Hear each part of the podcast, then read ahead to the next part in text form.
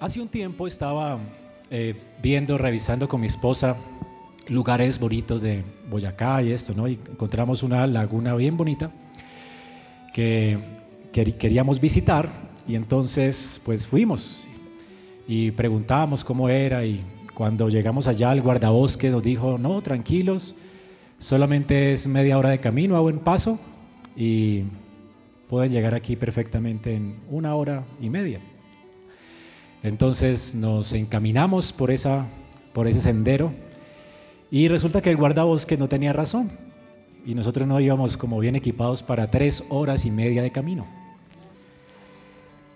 Eh, cuando somos mal informados realmente, nos pasa que no, no vamos bien preparados para el camino. Y el guardabosques no consideró que no éramos atléticos, que éramos citadinos. tampoco consideró eh, las provisiones que había que llevar para ese lugar. Así que fuimos muy mal informados. Hermanos, es, muy desalentador eh, realmente ser mal informados y ir a un viaje, emprender un viaje y ver que realmente las expectativas que tenemos no se cumplen y fuera de eso, después de seis horas de caminar, no vimos ni la laguna, ni podemos llegar al destino, ni lo podemos disfrutar. Uno no disfruta el viaje, ¿verdad? Eh, hay dichos que nos hablan de esto, como soldado avisado, ¿verdad? O hombre precavido. Cosas que aprendimos de niños, ¿verdad? Así que cuando leemos la escritura, hemos estado leyendo los últimos sermones acerca de cómo el Señor le está hablando a sus discípulos sus últimas palabras y los quiere preparar. Él se va a ir. Y les quiere preparar y los quiere alentar porque va a ocurrir un cambio trascendental. Ellos van a seguir peregrinando por este mundo. El camino podemos ver que es un camino hacia la gloria, pero en ese camino el Señor quiere que nos preparemos. Quiere que llevemos buenos recursos, que estemos bien provistos, bien aprovisionados, pero también quiere advertirnos acerca de las dificultades del camino. El Señor no es como este guardabosques que no consideró quiénes éramos y lo poco que podíamos rendir en el camino. El Señor conoce quiénes somos nosotros. Por eso el Señor, siendo sabio y muy entendido, primero nos dice hacia dónde tenemos que ir, ¿verdad? La meta. ¿Se acuerdan cuál es la meta? La gloria. El Señor dice que Él está preparando moradas eternas para que nosotros estemos con Él para siempre hermanos, siendo pecadores, no podríamos llegar a la gloria sin la justicia de Cristo. Entonces Él nos dice que Él es el camino, la verdad y la vida. Así que Él nos ha trazado la meta, pero Él mismo es el camino para llegar a la meta. El Señor vivió por nosotros santamente y murió en una cruz por nuestros pecados para proveernos un lugar en la casa del Padre. Eso fue lo que leímos en los versículos, en los capítulos anteriores. Pero también el Señor conoce la debilidad nuestra, hermanos. Mientras estemos en este mundo, tenemos el problema del pecado todavía, aunque el pecado fue expiado en la cruz y aunque fuimos limpios de él y de la culpa, pues todavía tenemos luchas con el pecado. Así que sería terrible, ¿verdad? Eh, caminar hacia la gloria con el deseo de glorificar a Dios, pero sin ayuda, porque nuestra carne es muy débil, Satanás es muy hábil, muy engañador, así que necesitamos bastante ayuda. El Señor no nos deja sin provisiones para el camino. Y vimos entonces cuáles eran esas provisiones. ¿Qué nos dio el Señor? Ya no estará con nosotros, dice, pero yo les enviaré a alguien más, a otro como yo, a un paracletos. ¿Cuál es este? El consolador, el Espíritu de verdad. Él nos va a ayudar en el camino. Así que el Señor no nos deja solos, sin provisiones. El Señor conoce nuestra debilidad y sabe que nos agotaremos en el camino. Así que Él mismo viene a habitar en nosotros por medio de su Espíritu. Pero además nos dice que vamos a tener su vitalidad, no podemos solos. Él es la vid verdadera. Pero además vamos a ser ayudados por Dios, vamos a ser cultivados por el Padre. Así que vamos a tener también la ayuda del Padre. ¿Notan los recursos que tenemos, hermanos? Ahora, si ven bien, además de todos esos recursos, hoy vamos a ver cómo el Señor no nos engaña como el guardabosques, ¿verdad? Sino que nos dice realmente que la cosa se va a poner cada vez más difícil. Así que las cosas para el cristiano no son fáciles y es lo que vamos a ver en esta mañana. En el texto que estamos considerando hoy, el Señor nos advierte que nuestra vida en este peregrinaje hacia la gloria no será fácil. Nuestro servicio para Él en esta tierra no será sin aflicciones, al igual que Él. Para poder obtener la gloria, para poder tener esa corona de gloria, tenemos que primero llevar la corona de espinas. Y de eso se trata nuestro texto en esta mañana. De hecho, hermanos, noten los recursos que necesitamos para el camino. ¿Cuáles son? La presencia del Padre, la presencia del Espíritu y la presencia misma de Cristo, la vitalidad de Cristo. Así como una vid sustenta las ramas, no podríamos vivir sin ser sustentados por Cristo, la vid verdadera. Ahora imagínate el recurso. Separados de Él, nada podemos hacer. O sea que si, ese, si tal es el recurso, la vitalidad de Cristo, la ayuda constante del Padre para pulirnos, para ayudarnos, para sostenernos, la presencia constante del poder omnipotente del Espíritu. Ahora, si tal es la ayuda, imagínate cómo es entonces el camino. Hermanos, a veces no comprendemos la profundidad de la pecaminosidad de nuestros corazones, ni la profundidad de la oscuridad en la que está inmersa el mundo. Y entonces, al no considerar esto, a veces nos engañamos pensando que la vida cristiana es un jardín de rosas y que vamos a atravesar por este valle de sombra de muerte sin aflicción. Hermanos, estamos atravesando por un valle de sombra de muerte. Si pudiéramos comparar nuestro peregrinaje en esta vida con algo que ocurrió en el Antiguo Testamento, Canaán sería la gloria para Israel y el desierto sería nuestra vida en este momento ahora. Si pudiéramos colocar otra figura para que entendamos mejor nuestro paso hasta, hasta la gloria, podríamos ver que nuestro destino, en, o sea, nuestro destino de la gloria, pero estamos viviendo en este momento como, como cuando Israel estaba en la dispersión, no estaba en la tierra prometida. Hermanos, estamos en el exilio, más bien. No estamos en casa. Y mientras estemos en el exilio la vamos a pasar mal.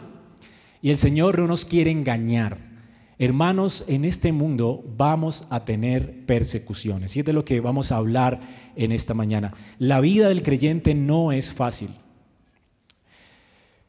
De repente hay mentes que tienen mente positiva, pero por más mente positiva que, tengamos, ¿verdad? El camino en esta vida no va a ser fácil. De hecho, si tú no sufres y no has sufrido a causa del Evangelio es porque seguramente tu vida no ha sido fiel para con el Señor. La escritura en los hechos de los apóstoles y a través de Pablo nos advierte, a través de Pedro, por supuesto, nos advierte de muchas formas que esta vida es difícil. Hechos de los apóstoles, cuando Pablo se estaba despidiendo de la iglesia, para él entender pues, que no ha, sembrado el Evangelio en vano, le dice a la iglesia, y después de anunciar el Evangelio a aquella ciudad y de hacer muchos discípulos, Volvieron a Listra, al Iconio y a Antioquía, confirmando los ánimos de los discípulos, y noten esto, exhortándoles a que permanecieran en la fe, diciéndoles qué cosas. Dice, hermanos, es necesario que a través de muchas tribulaciones entremos en el reino de Dios. Es necesario. Las tribulaciones son necesarias. Si tú estás caminando hacia la gloria, tú vas a tener tribulaciones, tú vas a ser atribulado, vas a tener problemas en el camino. Este mundo, hermanos, está lleno de aflicciones. En 2 Timoteo 3, del 10 al 2, Pablo dice, Timoteo, tú has seguido mi doctrina, conducta, propósito y fe, longanimidad, amor, paciencia, persecuciones, padecimientos, como los que me ha sobrevenido en Antioquía, en, en Iconio y en Listra, persecuciones que he sufrido y de todas me ha librado el Señor. Y noten lo que dice. También todos los que quieren vivir piadosamente en Cristo Jesús padecerán persecución. No dice algunos, algunos de los que quieren vivir piadosamente, algunos la pasarán bien, otros no, dicen no, todos, todos los que quieran vivir en este mundo piadosamente van a tener persecución. Hermanos, la persecución es algo normal para la vida de un creyente fiel. Si no la tienes, tienes que cuestionar tu cristianismo.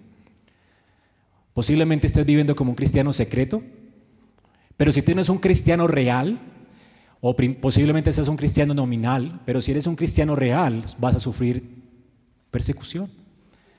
Un cristiano nominal la pasa bien, ¿verdad? Este mundo es hedonista, todo el mundo está procurando su placer y un, cristiano nominal va a procurar su propio placer y le va a pasar muy chévere en este mundo. Para él este mundo va a ser una vida de mucho deleite, deporte, rico, va a pasar muy bien. Y el mundo lo va a amar porque es del mundo. Esto pasa con cristianos nominales. Pero si eres un cristiano real, no nominal, ¿ya saben qué me refiero con nominal? Que eso es parte de la nómina, ¿verdad? De la, de la iglesia, estás allí en la lista de miembros, pero no eres real realmente. Y hay muchos así en la iglesia. El trigo siempre va a crecer con la cizaña en la iglesia. Pero si eres real, si realmente la gracia de Dios ha alcanzado tu corazón y, tu eres fiel a Cristo y tu cristianismo es real y genuino, es imposible que tú no estés siendo afligido por el mundo. Este mundo, hermanos, produce aflicción en el corazón de todo creyente. Y vas a ser perseguido por el mundo. Es inevitable. El Señor aquí entonces nos prepara para esto. El Señor es un buen, buen eh, guardabosques. Y nos señala el camino, nos señala el lugar, nos da provisiones para seguir adelante, pero además nos dice y nos advierte que el camino es pedregoso, es difícil. El Señor no nos engaña, hermanos. Si el Señor estuviera aquí, ¿verdad? Eh, condenaría a los letreritos que hay por allí en algunas iglesias, ¿verdad? Ven por tu bendición, pare de sufrir, tu mejor vida ahora. Y todas estas cosas son falsas, falsas expectativas de un cristianismo que no es verdadero. El Señor nos advierte entonces en esta mañana sobre, en primer lugar, la realidad de la persecución. Vamos a ser perseguidos. Luego nos dice y nos habla sobre las razones obvias para esperarla. Y luego nos habla de cómo debe ser nuestra respuesta a la persecución. Y termina diciéndonos las maneras en que podemos esperar que esto ocurra. Vamos a ver, en primer lugar, la realidad, la realidad de la persecución. Dice el texto, si el mundo, si el mundo os aborrece. ¿Notan esto? Ese no es un sí condicional como si, si es que el mundo les odia. No. Noten esto. Si el mundo os aborrece, sabed, o sabed que a mí me ha aborrecido antes que a vosotros, si el mundo os aborrece. O sea, esto va a ocurrir. Podríamos traducirlo mejor es, siendo que el mundo los aborrece, ¿ok? Ese sería como el sí condicional allí. No es una posibilidad, sino una realidad para todo creyente. ¿Ok? No es si es que, sino siendo que el mundo los va a odiar, eso es una garantía, es imposible que no te odien. Es precisamente, hermanos, porque estamos unidos a Cristo, fue lo que vimos hace ocho días, que el mundo nos odia. Todo el que esté unido a Cristo va a recibir el aborrecimiento del mundo. Tenemos que saber, pues, que el mundo nos va a odiar. La persecución contra los discípulos de Jesús, hermanos, era una realidad para ellos en el presente, fue una realidad en el pasado. Todo el que eh, abrazaba la esperanza de Cristo, era perseguido por el pueblo y por muchos, y es una realidad en nuestro tiempo. Con la palabra mundo, ¿qué queremos decir? ¿O el Señor qué quiere decir? El mundo los va a aborrecer. ¿Quién es el que nos va a odiar? El mundo, pero no como una entidad, sino es el mundo o las personas que lo componen. No estamos hablando del mundo genérico, no es como un ente genérico allí que no tiene personalidad, no son personas. Cuando el Señor está hablando del mundo, está hablando aquí de gente perversa, maligna, que aborrece a Dios. Y puede ser tu abuelita o tu mamá. La escritura nos dice que el Señor vino a traer paz, no vino a traer paz sino espada. Y muchas veces los enemigos serán la gente de nuestra propia casa. Esas personas que se burlan de ti, desde que te hiciste cristiano. Esas personas que quisieran hacerte la vida de cuadritos, imposible, porque y te sacaron de su grupo de amigos, porque sabes que ya no compartes con ellos y les parece cosa extraña que ya no corras con ellos en su desvarío y en su locura. Así que la palabra mundo aquí es gente con la que nos topamos todos los días, la que convive con nosotros normalmente. Puede ser tu esposa o tu esposo. Así que son personas que tienen costumbres diferentes, valores diferentes, personas con creencias diferentes, pero que están usando estas costumbres, valores, creencias diferentes en rebelión contra Dios. Son personas rebeldes contra Dios, que aman su pecado, que aborrecen la injusticia, que viven para sí mismos y que detestan que te hayas convertido al Señor. De hecho, nosotros estábamos allí. Yo mismo puedo saber que es un enemigo del mundo porque también lo fui. Le llamaba a los cristianos borregos y me burlaba de los que se convertían a Cristo. ¿No son acaso borregos? decía yo. Y entonces nos burlábamos, ¿verdad? Eso éramos nosotros también.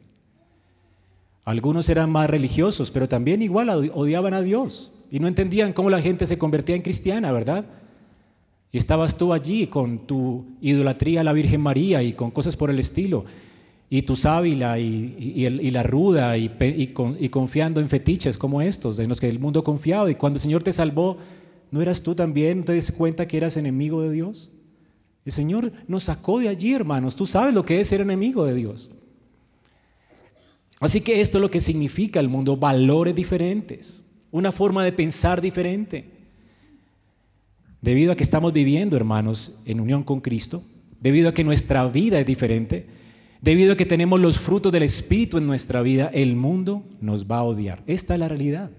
El Señor nos dice esto, nuestra existencia misma, nuestros valores, nuestra forma de pensar, de criar a nuestros hijos, de vivir como familia, la forma en que una esposa vive para la gloria de Dios, va a ser objeto de burla para el mundo.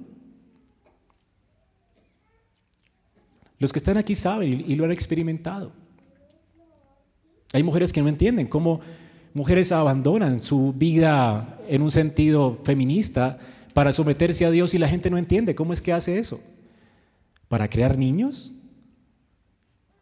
¿Acaso tú no tienes talentos?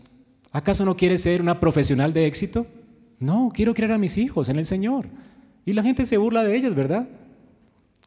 Hay muchas mujeres que son objeto de burla del mundo porque quieren realmente glorificar a Dios en su hogar.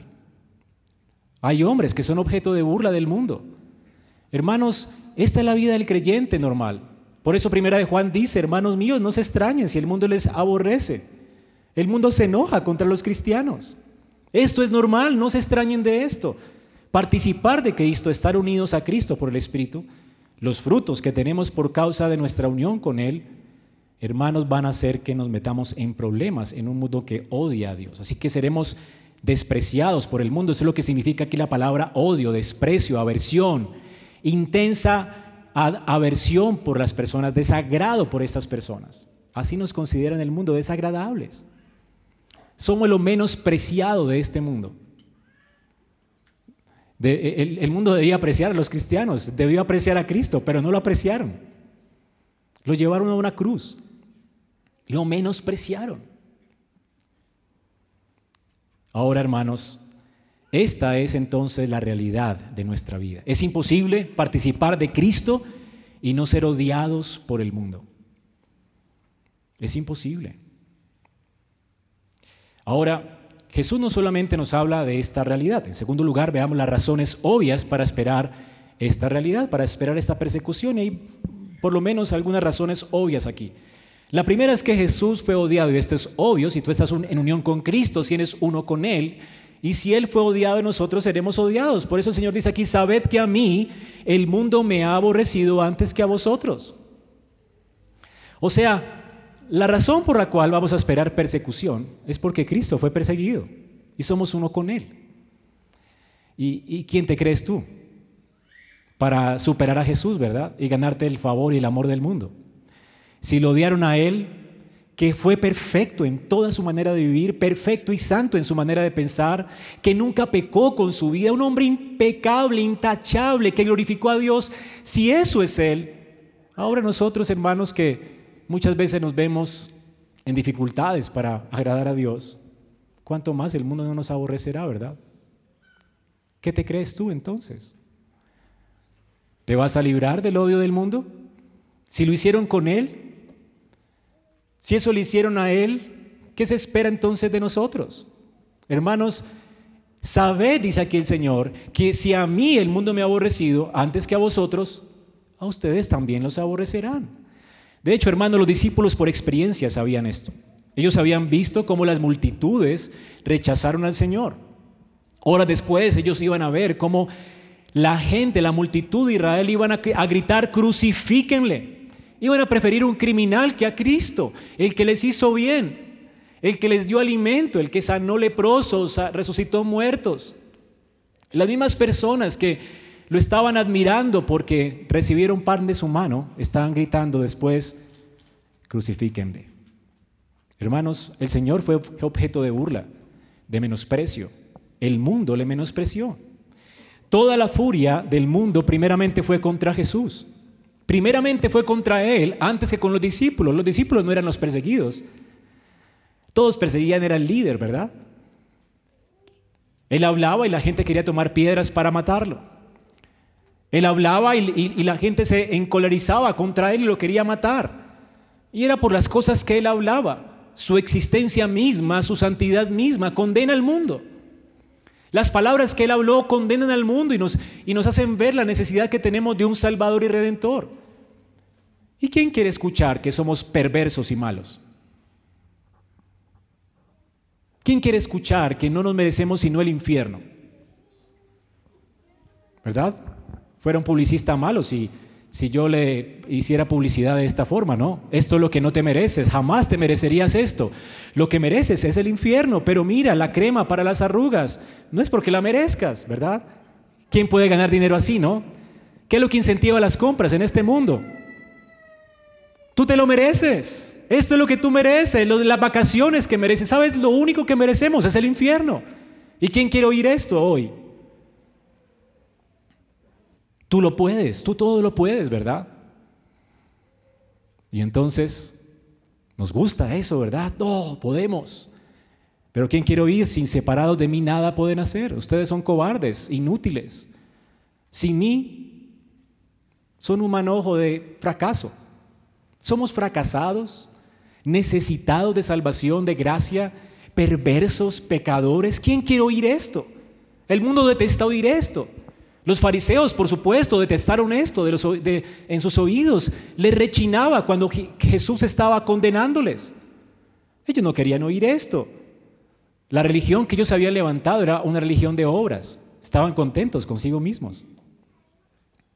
Todos ellos pretendían llegar al cielo, ¿verdad? Y, que le recibieran una, una sala de honor porque entonces habían cumplido la ley y todos los preceptos de Dios y se habían esforzado tanto por construir una religión de obras, entonces todos los ángeles del cielo les aplaudirían a causa de lo bueno que eran.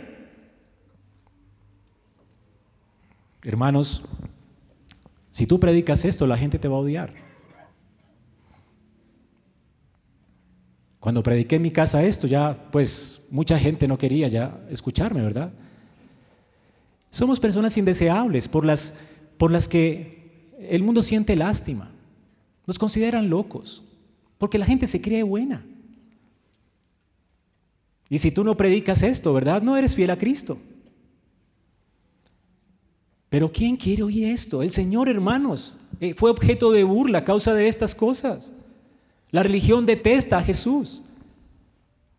Toda religión, hermanos, promete cosas buenas si te portas bien, ¿verdad? ¿Qué religión proclama que no eres justo y que necesitas gracia? ¿Qué religión hace esto? Hechos de los Apóstoles, vamos a ver ahí capítulo 4, 27 al 28.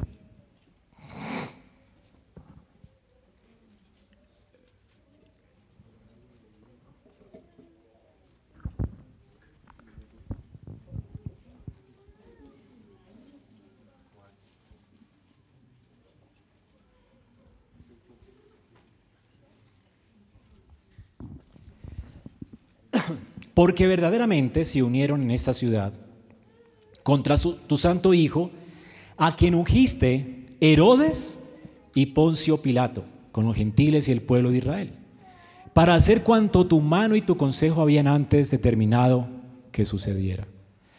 Es increíble, hermanos, que noten aquí esto, es lo, lo curioso, ¿no? Dice, se unieron en esta ciudad quiénes? Herodes y Poncio Pilatos. Históricamente eran los peores enemigos. ¿Ok?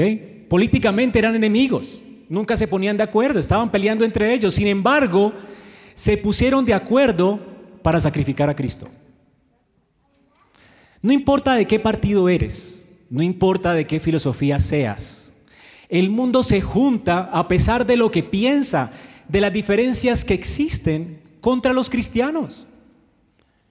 Piensa por un momento. ¿Ha visto en internet ese barquito de ese eh, eh, ecumenismo, no sé qué? ¿Quiénes caben en esa barquita? Mormones, testigos de Jehová, católicos, presbiterianos, bautistas, no, todos nominales, ¿no? Porque no son fieles a Cristo, si no, no estarían en la barquita. Y ahí hay una lista, ¿verdad?, de iglesias ecuménicas, todo por la paz, todos los caminos conducen a Dios. No importa lo que piensas, no importa lo que eres. Y, de hecho, hermanos, va a venir un tiempo de presión, de presión terrible. Porque esta es la religión anticristiana. Todo el mundo se junta. Y cuando tú entonces proclamas que la única religión, no, no la única, el único que salva es Cristo, entonces te consideran fanático. ¿Y a cuántos creyentes han matado a causa de esto? Hermanos, el, cristianismo se proclama como exclusivo. ¿Y quién quiere oír esto? No, mi, forma de pensar, ¿verdad? Puede, puede, conducirme a Dios. Mi religión también vale. ¿Y entonces Dios no va a tomar en cuenta mis buenas obras? No, tu religión no vale. Jesucristo dijo, yo soy el camino, y noten aquí, dos enemigos se juntaron para llevar a Cristo a la cruz. Noten, los gentiles y el pueblo de Israel. Hermanos, todo el mundo sabía que los gentiles y el pueblo de Israel se odiaban. De hecho, cuando Pedro va a la casa de un gentil, él tiene que dar explicaciones de su presencia allí, ¿verdad? Porque un judío jamás visitaría a un gentil y se sentaría con él a la mesa. Había odio entre ellos, un odio, una pared de separación. Ahora, Dos personas que se odian ahora se ponen de acuerdo para llevar a Cristo a la cruz. ¿Entienden esto? ¿Entienden esto? Hermanos, el mundo se pone de acuerdo, independiente de lo que crea, para perseguir a los cristianos. Recuerdo un día que estaban entrevistando a un creyente fiel, por supuesto, en un programa famoso, en un debate, y estaba un cura, un agnóstico, hablando sobre temas X. Y el creyente fiel entonces en lugar de colocarse en el papel de la neutralidad, ¿verdad? Él fue fiel al Señor y reclamó que todas las cosas le pertenecen a Dios, ¿verdad? Y comenzó a hablar fielmente acerca de lo que Dios habla en su palabra, sobre quién es el hombre. Y los tres que habían allí, el católico romano, el islamista y el ateo agnóstico, todos tres comenzaron a discutir contra él. Es increíble cerrado de mente. Esto es lo que sucede, hermanos, cuando un creyente es fiel. El mundo lo va a aborrecer. Por eso el Señor dice, si ustedes fueran del mundo, el mundo amaría lo suyo, pero porque no soy del mundo, por eso seréis aborrecidos. Entonces, antes éramos del mundo, en el tiempo el Señor nos rescató del mundo.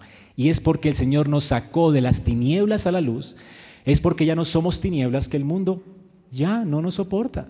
El mundo le huye a la luz. El mundo no quiere la luz porque sus obras son malas. El mundo no quiere que exponga su vida porque sus obras son malas.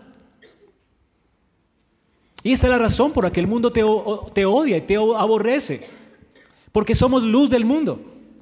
Y no quieren las, ellos quieren las tinieblas. No quieren reconocer su rebelión contra Dios. Dice la escritura que ellos no vienen a la luz porque sus obras son malas. Así que nosotros, hermanos, tenemos luz, tenemos un nuevo rey a quien servimos.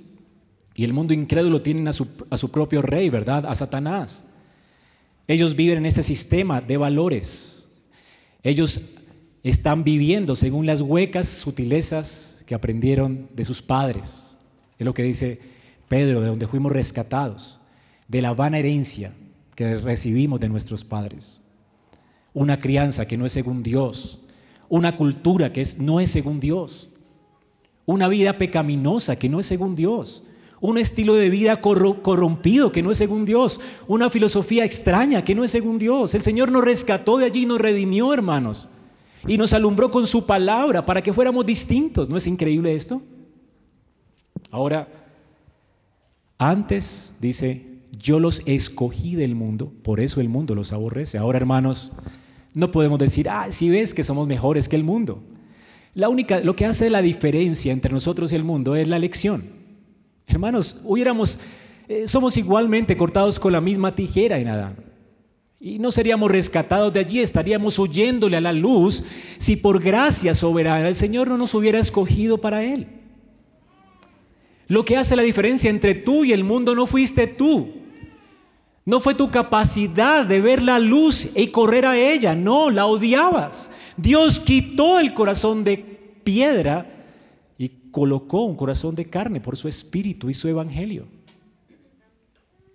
Así que antes yo los elegí del mundo. Por eso el mundo nos aborrece. Aquí tenemos otra razón. Somos aborrecidos por el mundo no porque queremos o queríamos seguir a Jesús o porque tomamos una decisión de entregarle nuestro corazoncito a Él.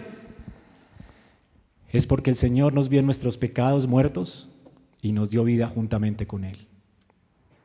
Es porque por gracia fuimos salvos. Es porque Él nos escogió del mundo para que le glorifiquemos. Esta es la verdad.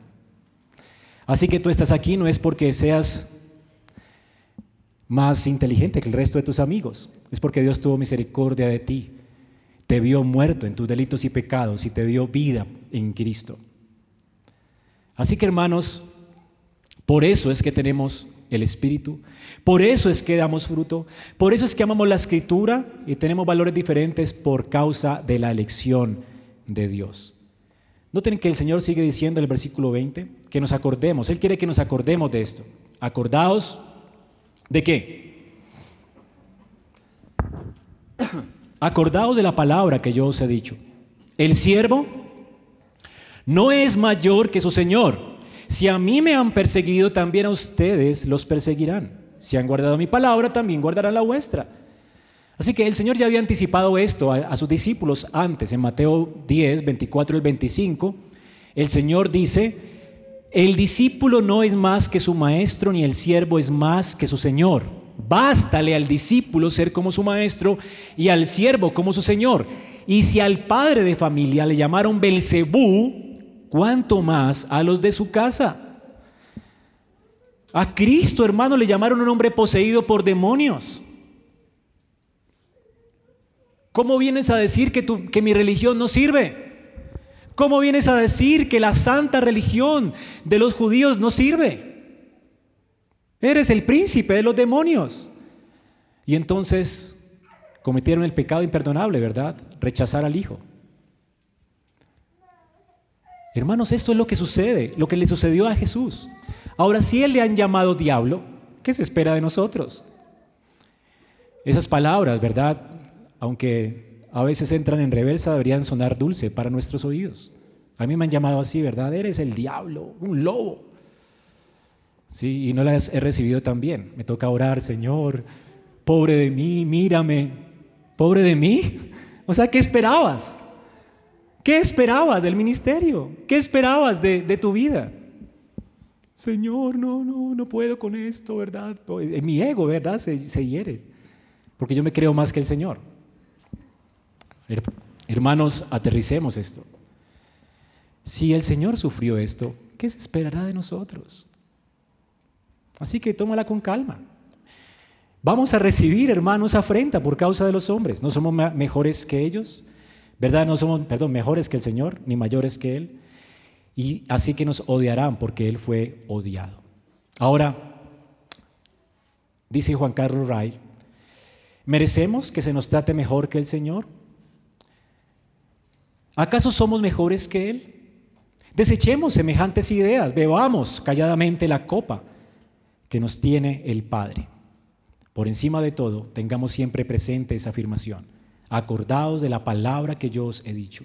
El siervo no es mayor que su Señor. Hermanos, esa es una realidad para nosotros hoy.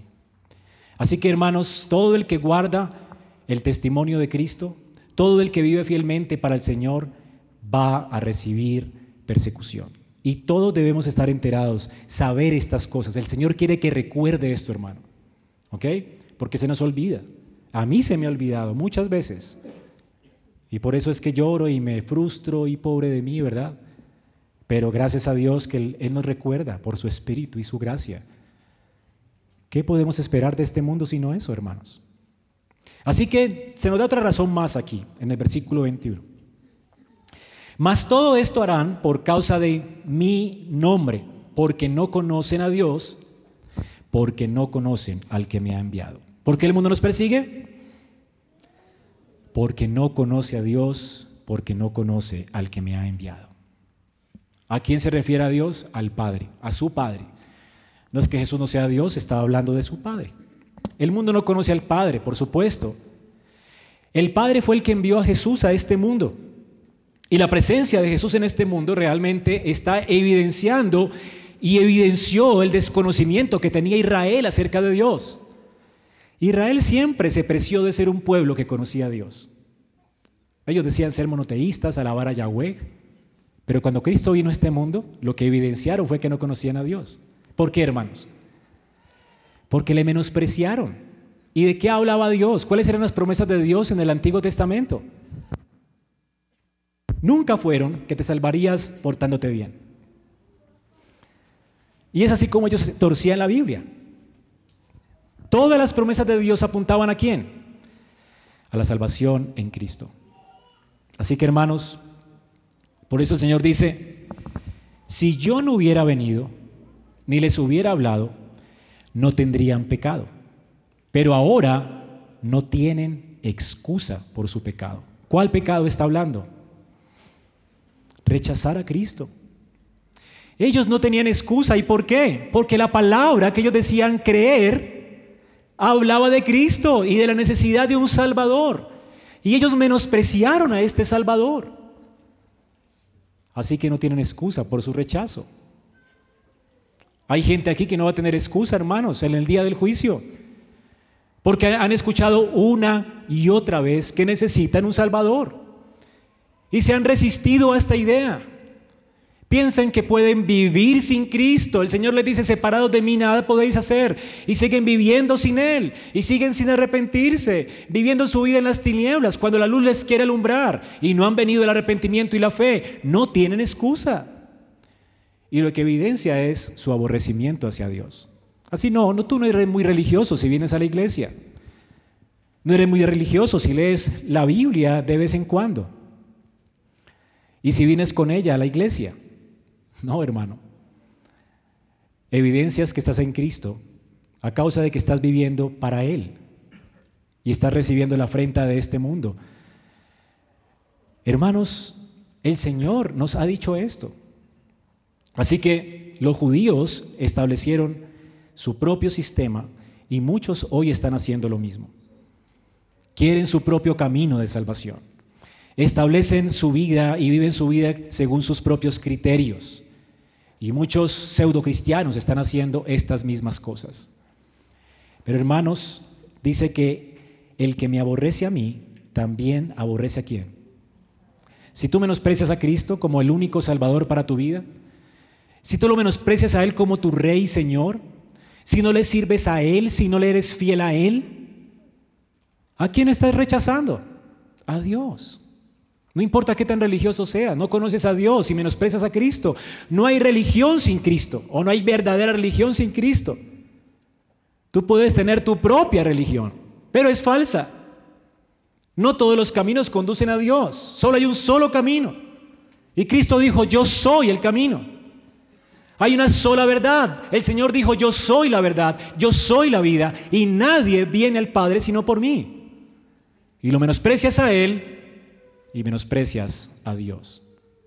No eres de Dios si no tienes a Cristo, si no has descansado completamente en Él para la satisfacción de tus pecados, si estás confiando completamente en Él para la dirección de tu vida, si Él no está ordenando tus pasos, si no estás aferrado a Él, pegado a Él, para poder sobrevivir en esta vida.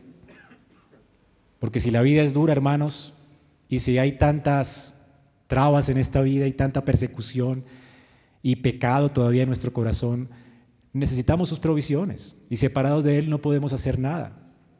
Así que hermanos, estos, de eso se trata, ser creyente, de abrazar a Cristo por la fe con todo lo que somos y abrazar a Cristo todo como Él es y se ha ofrecido a nosotros como sacerdote, profeta y rey. Él es el que nos traza el camino, Él es quien murió por nuestros pecados y Él es el que debe guiar nuestra vida. Y si tú no, tienes a Cristo así, entonces no tienes al Padre y tampoco tienes al Hijo. Lo rechazas a Él y no tendrás excusa por tu pecado. Versículo 25. Pero, pero para esto, pero esto, perdón, es para que se cumpla la palabra que está escrita en su ley. Sin causa me aborrecieron. Qué increíble es el Señor cuando dice aquí esto. Porque Él está diciendo que la gente a quien vino, a lo suyo vino, y en los suyos, la gente le escuchó y menospreció, lo menospreció a él y menospreció al Padre. Sin embargo, en su menosprecio hacia Él, hicieron posible la salvación del pueblo suyo. ¿No es increíble esto? O sea, no hay, a pesar del aborrecimiento del mundo hacia la iglesia, no hay nadie quien pueda parar el propósito de Dios para la iglesia. Como nadie pudo parar el propósito de Dios que Dios tenía en Cristo de llevarlo a la cruz a través de la persecución y la muerte para poder expiar nuestros pecados. Así que aunque le aborrecieron sin causa, no habían razón, no hay razones para rebelarse contra el Señor, Él es bueno. ¿Hay razones para menospreciar a Cristo? ¿Hay, ¿Hay, razones para abandonar la iglesia cuando Él tiene gracia y puede compadecerse de ti? ¿Hay razones cuando Él una y otra vez nos extiende su mano de gracia y de misericordia para que vengamos a Él? ¿Hay razones para abandonarlo? ¿Hay razones cuando Él mismo se ofrece como nuestra provisión para sustentarnos? ¿Hay razones para dejar de creer en Él? ¿Hay razones para menospreciarlo? No hay razones. Él es bueno, perfectamente bueno. Él es santo, perfectamente santo. Él es benevolente, gracioso, lleno de misericordia y verdad. Hermanos, no hay nadie como nuestro Señor. No hay razón para apartarnos de Él. Si vienes a Él siendo un pecador, Él te recibe. Él lo resiste al que viene a Él en humildad y le entrega su vida a Él. Él da gracia a los humildes. Así que cuéntame una razón para separarte de Cristo. No es que Él es bueno, no hay razón. Y sin causa le aborrecen. Sin embargo, en su aborrecimiento le llevaron a la cruz. Y es lo que dice Hechos 2, 22 al 24. Varones israelitas, oí las palabras. Jesús Nazareno, varón que fue aprobado por Dios entre ustedes, que hizo maravillas, prodigios, solamente hizo bien. Y demostró ser Dios con nosotros y el Salvador del mundo. Hizo señales, prodigios. Dice Ustedes mismos lo, saben, ¿verdad? A este, a Cristo, entregado por el determinado consejo de Dios y por el plan de Dios, ustedes lo prendieron, lo mataron por mano de inicuos, crucificándole. A este Dios levantó de los muertos, porque la muerte era imposible que lo pudiera haber retenido. ¿No es increíble esto, hermanos? La persecución que llevó a Cristo a la cruz cumplió lo que Dios había predestinado que sucediera desde antes de la fundación del mundo. Eso tiene que ser un consuelo para ti.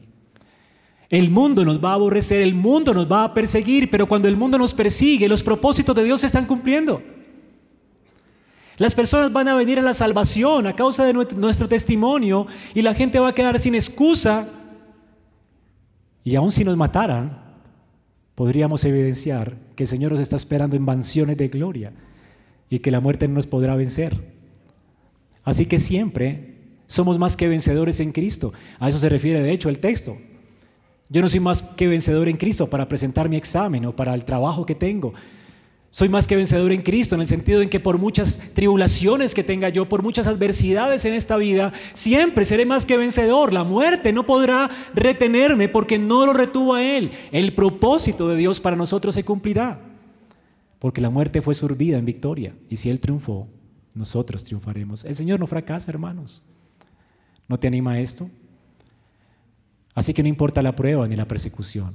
La iglesia, hermanos, va a seguir victoriosa porque las puertas del infierno no van a prevalecer contra ella. Romanos 8, 36 al 39, hermanos, búsquenlo en su Biblia y subráyelo.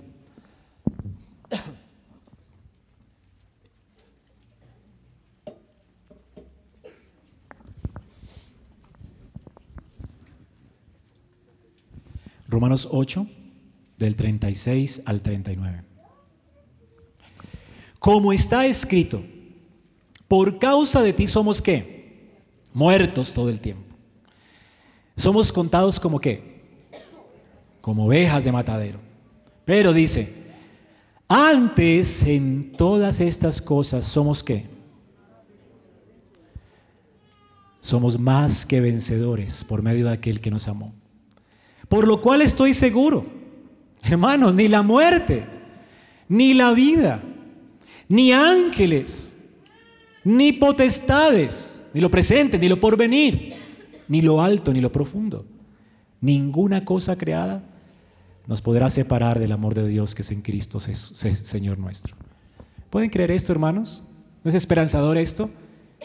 No importa si el mundo se viene sobre ti, jamás seremos vencidos, jamás.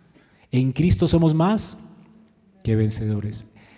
El Señor nos ama entrañablemente y no perderá a ninguno de nosotros. A ninguno. Ni uno solo de nosotros faltará cuando estemos en las bodas del Cordero. En el cielo no habrán lágrimas por pérdidas del ejército, pérdidas humanas en el ejército de Jehová. Habrá gozo y alegría. Cuando el Señor dice que enjugará las lágrimas de nuestros ojos, es que se acabará el sufrimiento. No que habrán pérdidas y estaremos llorando porque aquel que el Señor escogió no está aquí en la mesa con nosotros. Perdimos una vida, no. Estamos protegidos por la mano del Padre, protegidos por la mano del Hijo. Y por más que todas las angustias y las adversidades y la persecución se, se venga sobre la iglesia, somos más que vencedores en Cristo.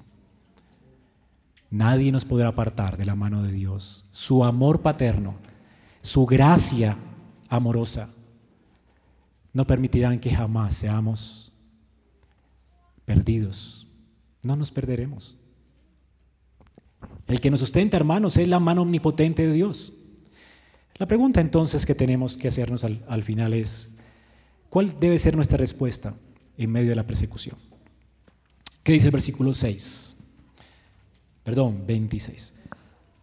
Pero cuando venga el consolador, a quien yo os enviaré del Padre, el Espíritu de verdad, el cual procede del Padre, Él dará testimonio acerca de mí y vosotros daréis testimonio también, porque habéis estado conmigo desde el principio. Hermanos, noten aquí que el Señor está recordándonos qué cosa? La promesa del Espíritu. Pero especialmente nos está dando una orden aquí. ¿Vosotros qué? Daréis testimonio, es un verbo en imperativo. Ahora me está hablando aquí del testimonio apostólico, pero el testimonio apostólico ha, permanecido hasta hoy para que nosotros demos testimonio también. El Espíritu ha dado testimonio a través de ellos, el Espíritu ha dado testimonio, ellos dieron testimonio, nos escribieron el testimonio del Evangelio de Cristo, el mismo llamado lo tenemos hoy. Nosotros estamos llamados a qué? A dar testimonio. ¿Qué es lo que tenemos que mantenernos haciendo mientras el mundo nos aborrece? ¿Pelear contra ellos? Armar marchas por causa de la persecución de los cristianos? Si eso es lo que esperamos, jamás podremos simpatizar con el mundo. Así que no vamos a, salir a marchar, no más muertes, no más muertes, ¿verdad? Sino que hermanos, ¿qué, vamos a, qué es lo que vamos a, a predicar? A Cristo, aunque nos maten. Hermanos, nunca vemos en Hechos de los Apóstoles, los cristianos haciendo marchas porque murió Esteban. O para que cesara la persecución por parte de los judíos, porque murieron muchos en ese tiempo. ¿Qué leímos hoy? ¿En qué estaban ocupados los discípulos? Predicando el Evangelio de la gracia. Predicando el Evangelio de la gracia. Segunda de Tesalonicenses 3, del 1 al 5.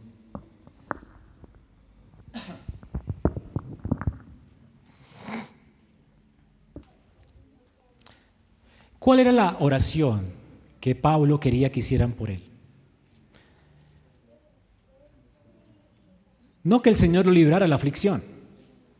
No. ¿Cuál era? Hermanos, oren por nosotros.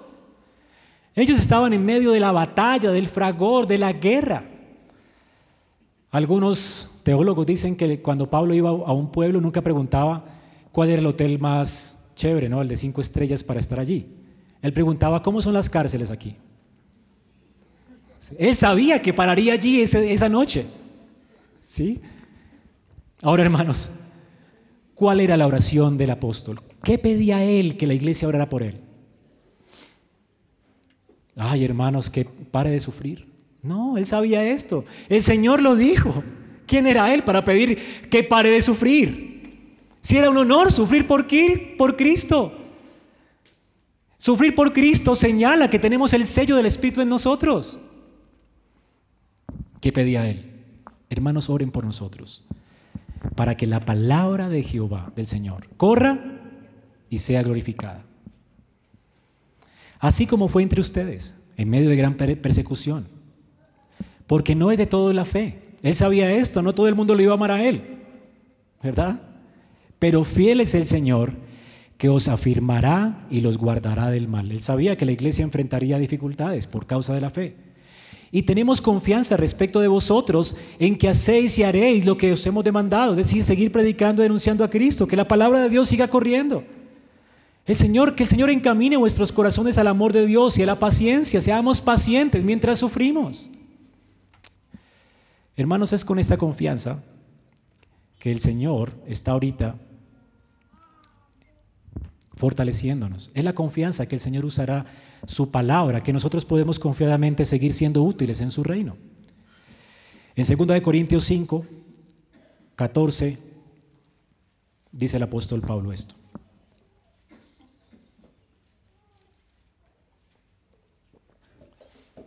¿Cuál debe ser la respuesta nuestra al odio del mundo, al amor de Cristo por nosotros? El amor de Cristo nos constriñe pensando esto, que si uno murió por todos, hablando de Cristo, Luego todos murieron por Él. Hermano, ¿cómo no vamos a perder la vida? Aquel que se despojó de su propia vida para salvarnos a nosotros. ¿Me entienden? No es sufrir en vano, no es sufrir porque sí. No estamos haciéndole el honor al sufrimiento, es el honor a Cristo, nuestro Señor, quien siendo justo pereció por los injustos para llevarnos a Dios. ¿Quién no va a amar a alguien así? ¿Y quién no va a sufrir con Él así? Sabiendo que Él sufrió por nosotros y que murió por nosotros. ¿Cómo no será un honor morir por Él? ¿Sí o qué? Ahora dice aquí. Luego dice, por todos murió, para, el propósito, ¿para qué el Cristo murió? Eso es algo lógico. Para que los que vivan ya no vivan para sí, sino para aquel que murió y resucitó por ellos. Así que no solamente lo que se espera, lo obvio, que si tú has, sido alcanzado por la gracia y entiendes que alguien murió por ti para rescatarte de la ira de Dios, lo obvio es que tú te entregues a Él. Pero no es solamente obvio, es claro que es una respuesta necesaria a la fe. Se supone que lo que deberíamos esperar de todo creyente, que esté dispuesto a morir con Cristo, a perder su honra, su reputación, sus amigos, su familia, por causa de la fe. Y no importa si perdemos todo por causa de Él. Saben, los, apóstoles estaban un día diciéndole, cuando el Señor le dijo al joven rico, el que no es capaz de renunciar a todo lo que tiene, no es digno de mí. Los apóstoles dijeron, Señor, nosotros lo hemos dejado todo por ti. Y ellos dijeron, el, Señor dice, no, no han entendido nada todavía. Ustedes no han dejado nada, ustedes lo han ganado todo. Dejaron a sus padres, han ganado más padres. Tienen un pueblo que es suyo. Dejaron a sus hermanos. No hay quien deje hermanos, que no tenga muchos más. Hermanos, hay una multitud de estrellas esperándonos en el cielo. Tenemos más hermanos que nunca. Lo hemos ganado todo y ganamos a Cristo. Si tú tienes a Cristo, lo tienes todo. Si no lo tienes a Él, aunque quiera retener a tu familia, a tus hermanos, Hermanos, nunca lo podrás retener, porque nada será tuyo a la final, estarás solo, condenado en el infierno, sufriendo eternamente. ¿Sabe lo que no es tener a Cristo? En el infierno no va a haber compañía, sino soledad. No va a haber esparcimiento, ni celulares, ni iPhones. Va a haber sufrimiento eterno, no te rías, que es cierto. ¿Tú piensas que no será un sufrimiento eterno? Es tu ruina eterna. ¿Sufrirás eso? En lugar de encomendarte a Cristo, quien te extiende su mano misericordiosa hoy, no hay razón para, para menospreciar al Señor. Y el Señor nos quiere rescatar para que perdamos nuestra vida por Él. Es obvio. Ahora, de esta manera dice que nosotros de aquí en adelante a nadie conocemos según la carne. Y aún, si a Cristo conociéramos según la carne, ya no lo conocemos así.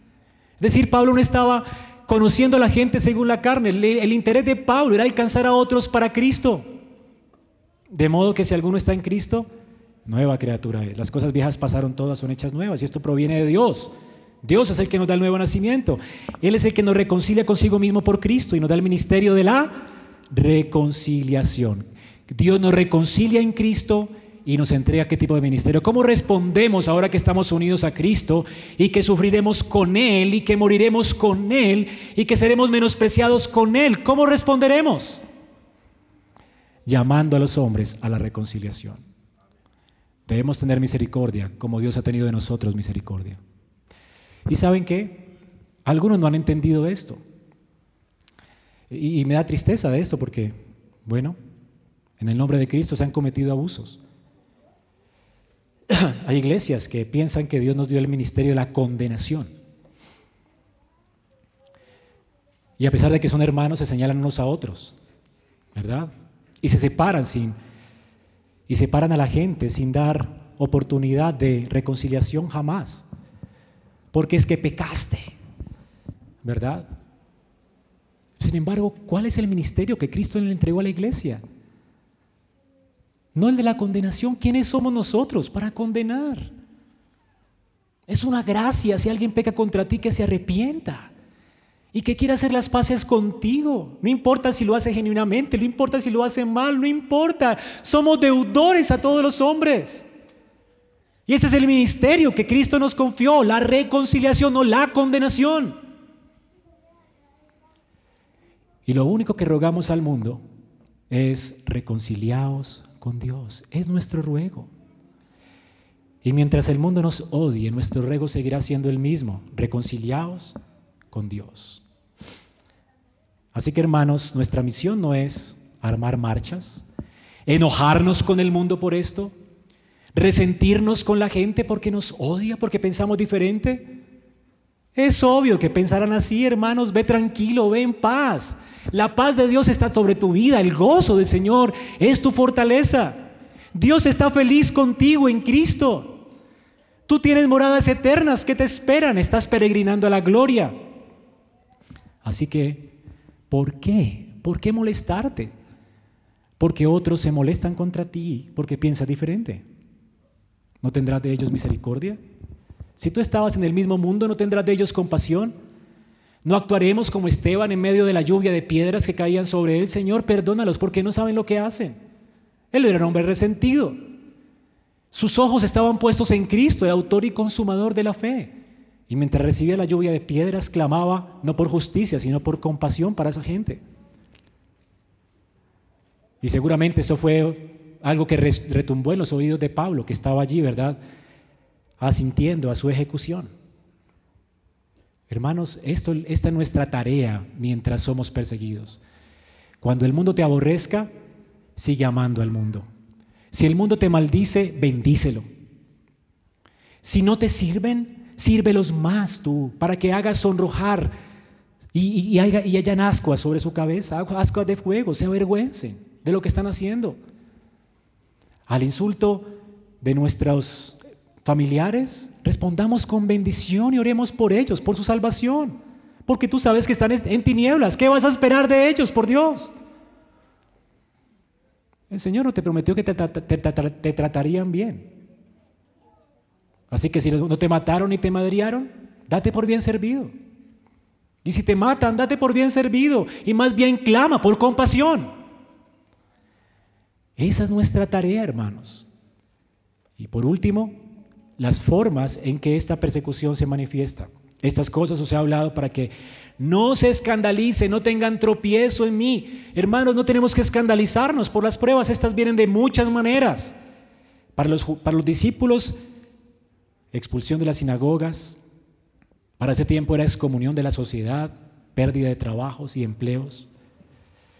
Aún vendrá la hora cuando cualquiera que os mate pensará que rinde culto a Dios. Persecución religiosa, ¿verdad? Y harán esto porque no conocen al Padre como vimos. Pero les he dicho estas cosas para que cuando llegue la hora os acordéis de que ya os lo he dicho, no se escandalicen de esto, hermanos. Vamos a sufrir, esa fue la profecía del Señor para la iglesia. Una profecía que se cumplió en su tiempo, hermanos. Pedro, Santiago, Andrés fueron crucificados. Según la historia, Bartolomé fue azotado y luego fue crucificado. Jacobo, hijo de Zebedeo, decapitado. Marcos fue arrastrado por las calles de Alejandría hasta que murió. Santiago, el hermano menor del Señor, fue apedreado por orden del Sanedrín. Felipe fue apedreado hasta la muerte. Se cree que el, el, que buscó al Señor de noche, ¿se acuerdan? Murió como limosnero y mendigo.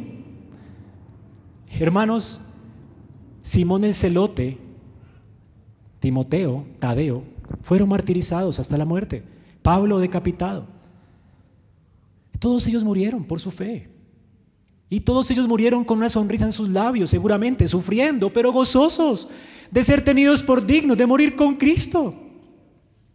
Y de saber que la muerte es sorbida en victoria y que el Señor los recibirá en gloria. Más adelante, después de los apóstoles, la persecución no terminó, se puso peor. Del año 90, si usted ha estudiado historia, hasta el año 300, después de Cristo, la persecución fue más terrible. Después de Domiciano se puso peor la cosa en el, en el Estado romano. Dice Clemente de Roma que a causa de los celos y la envidia, los pilares más grandes y justos han sido perseguidos y condenados a muerte. Así que la persecución inició con ellos y no se ha detenido hasta hoy. Los líderes del imperio romano persiguieron y mataron cristianos los primeros siglos de la iglesia y la peor de ellas fue en esos 300 siglos hasta Constantino cuando hubo algo de paz, pero luego se puso peor. Hermanos, en la Reforma Protestante, nuestros hermanos, los que se graduaban en el colegio de Calvino, algunos dicen que ellos recibían su diploma de grado y su acta de defunción, duraban seis meses, era su expectativa de vida. Por ser cristianos, en un imperio que aborrecía a los cristianos, en un catolicismo romano cuya persecución fue la más violenta de la historia.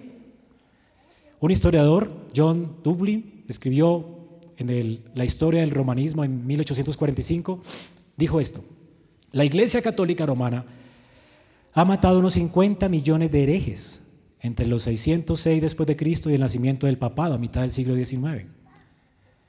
Hermanos, si se cree que a partir del siglo XIX hasta nuestra era han muerto más creyentes que en toda la persecución anterior, que en cualquier época de la historia de, esta, de, este mundo. En el 2016 murieron 900 mil creyentes por su fe. Una tercera parte de ellos fueron sacudidos por los sirios, por los musulmanes. ¿Se enteran ustedes de esto, hermanos? Gente fiel por Cristo que está muriendo a causa del Evangelio. Hermanos, el Señor predijo esto y tú tienes que estar consciente de las muchas formas en que esta persecución vendrá. ¿Te segregarán y te harán bullying en el colegio por ser cristiano? ¿En la universidad por mojigato, por no tener novia y esperarte hasta casarte y por tener ideas retrógradas para este tiempo? ¿Por defender dos sexos y por decir que solamente Dios creó al, al hombre y a la mujer y no más? Te dirán que eres retrógrado. Y si defiendes esto y si defiendes la vida, te dirán que estás fuera de juicio. El mundo está loco, hermanos. Y la gente te sacará de, tu círculo de amigos. Yo no sé si le pasó a usted, pero desde que uno se hace cristiano, los amigos del mundo ya no quieren andar con uno, ¿verdad? No es que uno no quiera andar con ellos. Uno los pierde, hermanos. ¿Quién quiere andar con alguien que ya no comparte el estilo de vida de ellos? ¿Quién?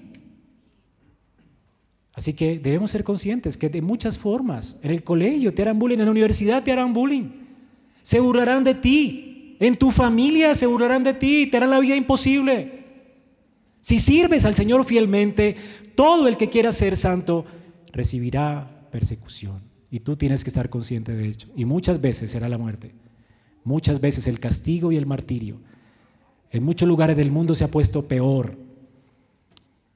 Y lo increíble es que cuando se pone peor, los creyentes son más fieles y la iglesia más crece. ¿No es increíble esto? Nadie puede detener la obra de Dios. Y donde el fuego prueba, donde la fe verdadera reluce. Y donde la iglesia verdadera aún en medio de las catatumbas creció. Y en medio del fuego de la prueba en China, la iglesia está creciendo de una manera increíble. Y mientras más los creyentes son fieles en la India y mientras más son azotados, la iglesia más crece. Todos se quedan aterrados por su fidelidad al Señor. Esto es lo que Dios espera de nosotros, hermanos. Fidelidad, si tú eres fiel, espera sufrir con Él. ¿Quieres ser fiel? ¿Quieres seguir a Cristo? El que quiera venir en pos de mí, dice el Señor, tome su cruz y sígame. Por lo cual, dice el apóstol Pablo, no pudiendo soportarlo más, en primera de Tesalonicenses 3, del 1 al 5, acordamos quedarnos solo en Atenas y enviamos a Timoteo, nuestro hermano, servidor de Dios y colaborador nuestro en el Evangelio, a fin de que ustedes nos inquieten por las tribulaciones. Hermanos, no se inquieten por esto, porque ustedes mismos saben que ustedes han sido puestos en este mundo para sufrir por Cristo.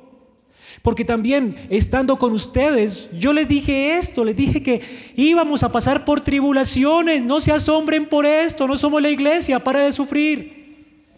Como aconteció y sabéis esto, por lo cual también yo, Pablo, no pudiendo soportarlo más, yo les envié a Timoteo y a estas personas, les envié para que les informaran de nuestra fe, para que no hubiese tentado, tentado el tentador y que el trabajo entre ustedes no fuera en vano.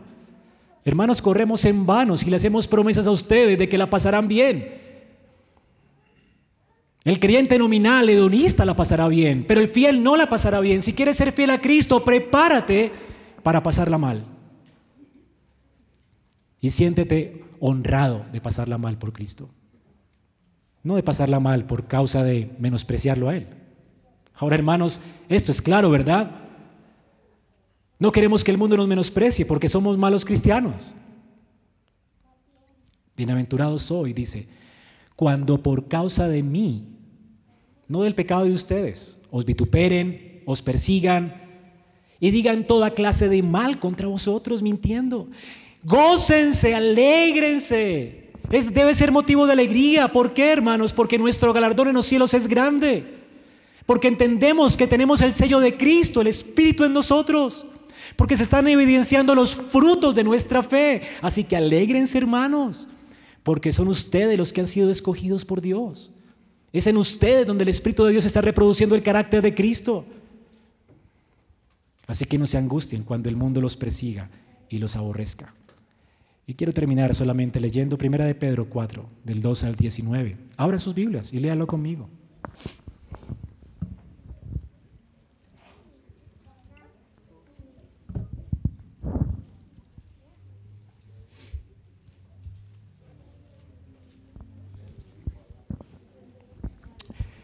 Amados, no se sorprendan del fuego de prueba que os ha sobrevenido.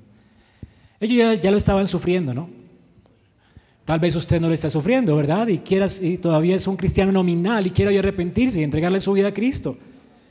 Pues cuando venga el fuego de la prueba, cuando usted comienza a predicar a Cristo y los demás comiencen a menospreciarlo, no se sorprenda por eso. Siéntase orgulloso de eso Siéntese honrado de sufrir con Cristo, porque a usted no le está pasando alguna cosa extraña, sino que gozaos, gozaos. ¿Por qué? Por cuanto sois participantes de los padecimientos de Cristo. ¿Qué quiere decir que yo soy participante de sus sufrimientos? Hermanos, que ustedes participarán de su gloria. Primera de Pedro 4, 12. Primera de Pedro 4, 12. Sí. Así que gozaos por cuanto sois participantes de los padecimientos de Cristo, primero. Es un gozo padecer por Él. Pero lo otro, padecer por Él, está que revelando qué cosa? que nosotros también participamos no solo de su cruz, sino también de su gloria. Si hoy estás sufriendo con Él, quiere decir que tú también serás glorificado con Él, porque estás mostrando que eres uno con Él. Si sufres, si sufres hoy con Cristo, también resucitarás y serás glorificado con Él en gloria. Así que también para que en la revelación de su gloria os gocéis con gran alegría. Si sois vituperados por el nombre de Cristo, sois bienaventurados, porque el glorioso Espíritu de Dios reposa sobre vosotros. Qué increíble, ¿no? Porque el glorioso Espíritu de Cristo reposa sobre vosotros. Ciertamente, de parte de ellos Él es blasfemado, pero por ustedes es glorificado. Y noten esto, hermanos, y salgan de aquí con este pensamiento. Ninguno de nosotros padezca como homicida, y esto incluye también el odio hacia los demás, el odio hacia nuestros familiares o vecinos. Ninguno padezca por esto, padecer por querer matar en el corazón a alguien, padecer por ser un homicida, padecer por tener resentimientos contra la gente, padecer porque eres odioso. Hermanos, que eso no acontezca entre nosotros si tenemos el fruto del Espíritu en nuestro corazón. Ahora dice aquí que ninguno padezca así. O como ladrón, padecer por robarse algo. O malhechor. O por entrometerse en lo ajeno, por metido. Por chismoso. Pero si alguno padece como qué, como cristiano, hermano, no se avergüence, sino que glorifique a Dios por eso. Porque es tiempo que el juicio comience por la casa de Dios.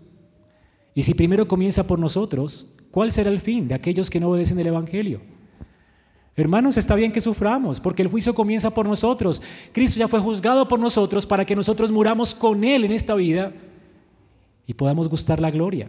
Ahora, si el sufrimiento nuestro es así, imagínate el sufrimiento eterno de los que no se someten a Cristo ni le sirven ahora.